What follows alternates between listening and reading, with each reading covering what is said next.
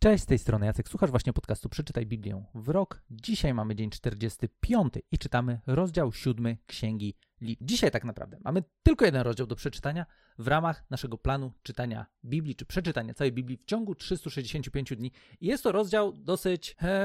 no tak, no, no nie jest on prosty do przeczytania. Znaczy, nie żeby się bardzo trudno go czytało. Tylko jedna rzecz, która dzieje się w tym rozdziale, jest e, związana z tym, że są tutaj składane ofiary. I to, że są składane ofiary, no już z ofiarami mieliśmy trochę do czynienia, ale wyjątkowa rzecz tych konkretnych ofiar jest taka, że w ramach tego rozdziału e, reprezentaci 12 plemion Izraela przychodzą do namiotu spotkania, który zostaje rozstawiony po to, żeby ludzie mogli się spotkać z Bogiem, żeby Mojżesz mógł w końcu do niego wejść i spotkać się z Bogiem i żeby to się stało. Muszą być złożone ofiary. I te ofiary są złożone 12 razy. I one dokładnie są tak samo opisane 12 razy w tym konkretnym rozdziale. Ale Chciałbym, żebyśmy zwrócili uwagę na to, co dzieje się w tym rozdziale, ale też trochę, co dzieje się dalej i jakie znaczenie ma to dla nas dzisiaj. No bo tak, z jednej strony Izraelici końcu mogą rozłożyć namiot spotkania. Znaczy, w sumie nie w końcu, no bo tak naprawdę już w księdze wyjścia ten namiot spotkania był rozłożony, ale wtedy był problem, bo być może pamiętacie, że na samym końcu księgi wyjścia okazało się, że rozłożyli cały namiot, który był zrobiony dokładnie tak, jak Bóg chciał, żeby był zrobiony i Mojżesz nie mógł do niego wejść. Później pojawiła się księga kapłańska, gdzie mieliśmy cały system ofiarniczy przygotowany po to, żeby ludzie w końcu mogli zbliżyć się do Boga, żeby można było doświadczyć Bożej obecności. I teraz Mojżesz znowu rozstawia przybytek, namaszcza go i poświęca wraz ze wszystkimi jego sprzętami i przybywają reprezentanci plemion Izraela, składają ofiary, które zostały wcześniej przekazane przez Boga jako ofiary, które mają być złożone i tak naprawdę dzień po dniu, tak przez 12 dni składają te ofiary, okazując posłuszeństwo wszystkiemu, co było przekazane przez Boga, co Bóg chciał, żeby oni zrobili. I prowadzi to do miejsca, w którym na samym końcu już tego rozdziału czytamy jedną rzecz, która jest warta podkreślenia. Bo w wersecie 89, nie ma zbyt wielu rozdziałów, gdzie jest aż tyle wersetów, czytamy, że gdy Mojżesz wchodził do namiotu spotkania, by rozmawiać z nim, to jest Bogiem, słyszał mówiący do niego głos z nad przebłagalni, która była nad arką świadectwa pomiędzy dwoma cherubami. Tak mówił do niego. W końcu mamy ten moment, w którym Mojżesz może wejść do namiotu, może rozmawiać z Bogiem i słyszy głos Boży. I ważne tutaj jest to, że wiecie, jest kilka takich miejsc w Biblii, gdzie wydaje mi się, że my czasami wyobrażamy sobie tak, że ktoś słyszał Boga w e, taki, wiecie, dźwiękowy sposób, że, że ten głos był właściwie słyszalny, chociaż wcale niekoniecznie Biblia nam na to tak wskazuje. Być może czasami to słuchanie Bożego głosu było bardziej związane z tym, że gdzieś tam coś w serduchu się działo, coś wydawało nam się, że mamy jakieś przeczucie, przekonanie. Bardzo często na tym polega słuchanie Bożego głosu. A tutaj widzimy, że Bóg mówi wyraźnie, takim prawdziwym, prawdziwym, słyszalnym głosem do Mojżesza po tym, jak został przygotowany i rozstawiony przybytek zgodnie ze wszystkimi przepisami. I jednocześnie, kiedy zostały złożone ofiary, które Bóg przekazał Izraelowi. Jednak na tym ofiary się nie kończą. Bo dalej w ósmym rozdziale, który co prawda mamy na jutro, ale chciałbym, żebyśmy odnieśli się do tych dwóch rozdziałów dzisiaj, czytamy o tym, że dalej są składane ofiary, ale tym razem w ofiarowani są synowie Aarona. No i y, oczywiście nie chodzi tutaj o to, że są ofiarowani, tak jak były ofiarowane zwierzęta. Wszyscy przeżyli, nie martwcie się o to, ale jest napisane, że Izraelici składają Bogu ofiarę, poświęcają Bogu pewną grupę ludzi po to, żeby ona szczególnie była oddana służbie, żeby szczególnie była zaangażowana w to, żeby pomóc ludziom żyć we właściwej relacji z Bogiem. I tymi osobami były kapłani, o kapłanach już trochę więcej rozmawialiśmy, ale mówię o tym dlatego, że kiedy tutaj pojawia się w ogóle samo wspomnienie o tym, że jacyś ludzie są składani w ofierze, to warto też, żebyśmy zwrócili uwagę na to, że ofiary nie do końca są kwestią tylko i wyłącznie Starego Testamentu. I oczywiście możecie powiedzieć, dobra, czy być może będzie chciał mówić o ofierze Jezusa. Nie, nie będę chciał mówić o ofierze Jezusa. Będę chciał mówić o tym, że Bóg wciąż ma pewne ofiary, których szuka, które chciałby widzieć i są to ofiary bezpośrednio związane z nami, bo w liście do Rzymian w 12 rozdziale, na samym początku, w dwóch pierwszych wersetach czytamy takie słowa. A zatem proszę was, bracia, przez miłosierdzie Boże, abyście dali ciała swoje na ofiarę żywą, świętą, Bogu przyjemną, jako wyraz waszej rozumnej służby Bożej. Nie bierzcie więc wzoru z tego świata, lecz przemieniajcie się przez odnowienie umysłu, abyście umieli rozpoznać, jaka jest wola Boża, co jest dobre, co Bogu przyjemne i co doskonałe.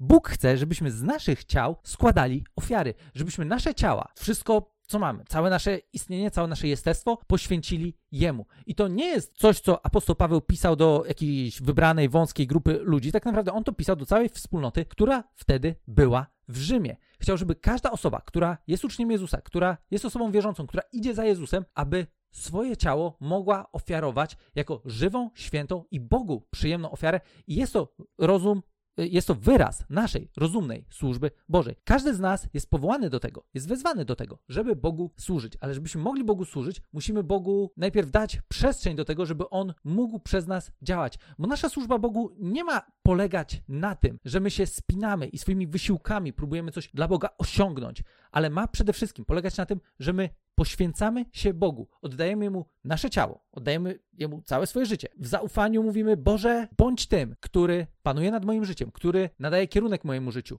Chcę być Twoim sługą, chcę być Twoim poddanym, tak jak to jest w królestwie, jest król, są poddani. Chcę być Twoim poddanym i chcę żyć zgodnie z Twoją wolą. I dalej czytam to, żebyśmy nie brali wzoru z tego świata, lecz przemieniali się przez odnowienie umysłu, abyśmy umieli rozpoznać właśnie, jaka jest wola Boża, co jest dobre, co Bogu przyjemne i co doskonałe. Bardzo ważnym elementem naszego życia jest to, żeby rozumieć Bożą wolę, a Bożą wolę rozumiemy wtedy, kiedy poświęcamy się najpierw Bogu i pozwalamy na to, aby On przejął kontrolę nad naszym życiem.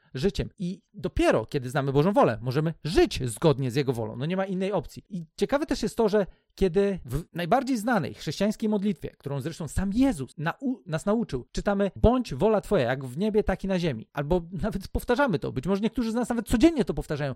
Bądź wola Twoja, jako w niebie, tak i na ziemi. To tak naprawdę jest to modlitwa, o której moglibyśmy sobie chwilę porozmawiać i być może będzie okazja do tego, żebyśmy porozmawiali tylko o tej modlitwie, ale w tym konkretnym zdaniu ważne jest to, że jeżeli tak się modlę, to to czegoś ode mnie wymaga, bo tyle na ile przeczytaliśmy już Stary Testament, widzimy, że Bóg chce działać na świecie. Bóg chce, żeby Jego wola wypełniała się dla tego świata, ale Bóg chce, Jego pragnieniem jest to, żeby Jego wola realizowała się przez ludzi, którzy są Mu poddani, którzy są gotowi na to, żeby Jemu się ofiarować. I to jest droga do tego, żeby ten świat mógł być innym miejscem, żeby w tym świecie mogła panować miłość, pokój i jednocześnie Biblia pokazuje nam też, że to nie jest świat, który my jesteśmy w stanie swoimi wysiłkami stworzyć. Nie jest to świat, który jesteśmy w stanie w jakikolwiek sposób wykreować, ale to jest świat, który Bóg chce, żeby z powrotem był rzeczywistością, w jakiej ludzie funkcjonują.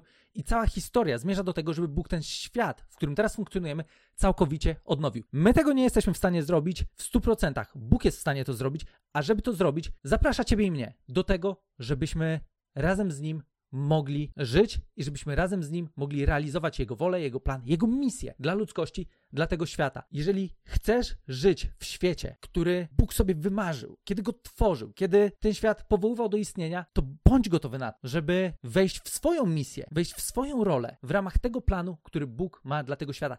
A żeby móc wejść w swoją rolę, najpierw musimy się Bogu poświęcić. Musimy siebie złożyć, jak to Paweł też pisał do Rzymian, jako żywą i świętą Bogu przyjemną ofiarę. I to pozwoli nam rozpocząć z jednej strony życie pełne błogosławieństwa, tak jak też rozmawialiśmy wczoraj, kiedy mówiliśmy o tym kapłańskim błogosławieństwie. Tak naprawdę złożenie siebie, ofierze w taki sposób, w jaki tutaj apostoł Paweł nam pokazuje, jest czymś, co otwiera nas na to, żebyśmy mogli doświadczać Bożego błogosławieństwa, żebyśmy mogli doświadczać Bożej obecności, żebyśmy mogli doświadczać tego, w jaki sposób Bóg chce działać przez nasze życie, żeby Bóg mógł być źródłem naszego życia, żeby mu, On mógł nadawać kierunek naszemu życiu, jednocześnie, żeby On mógł zaspokajać nasze potrzeby, odpowiadać na nasze pragnienia, bo kiedy poświęcamy się Jemu, to nasze pragnienia stają się Jego pragnieniami, albo bardziej, właściwie byłoby powiedzieć, Jego pragnienia stają się naszymi pragnieniami. I wtedy możemy żyć tak, jak Bóg by chciał, żebyśmy żyli nie po to, żeby nas unieszczęśliwić, ale po to, żebyśmy w końcu mogli zacząć żyć życiem szczęśliwym, spełnionym, całkowicie przepełnionym Jego obecnością, Jego miłością, całym dobrem, które On chce okazać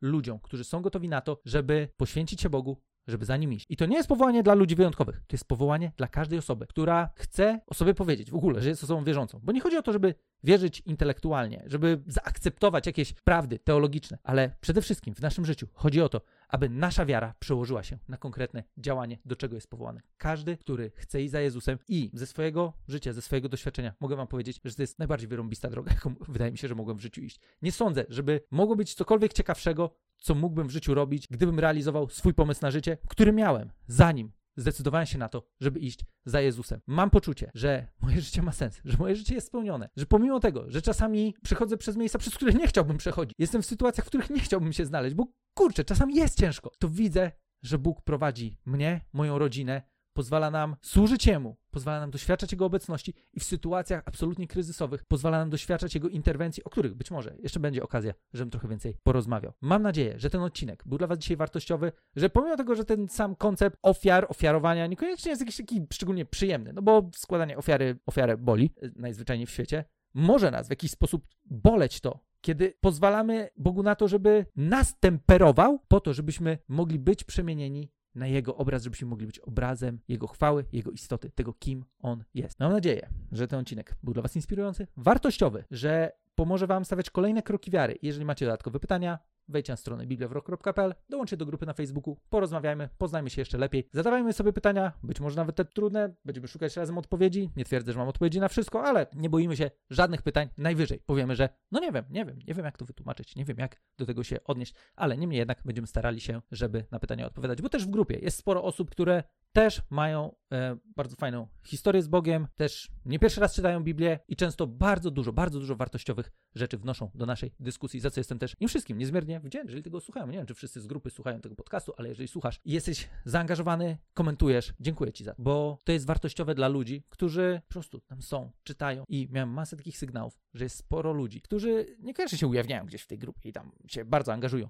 ale czytają i jest to dla nich wartościowe, pomaga im żyć lepszym życiem, co w zasadzie jest tym, o co nam chodzi w tym podcaście, żeby Biblia była książką, która pomaga nam żyć lepszym, bardziej wartościowym życiem. Wielkie dzięki za dzisiaj i do usłyszenia w kolejnym odcinku.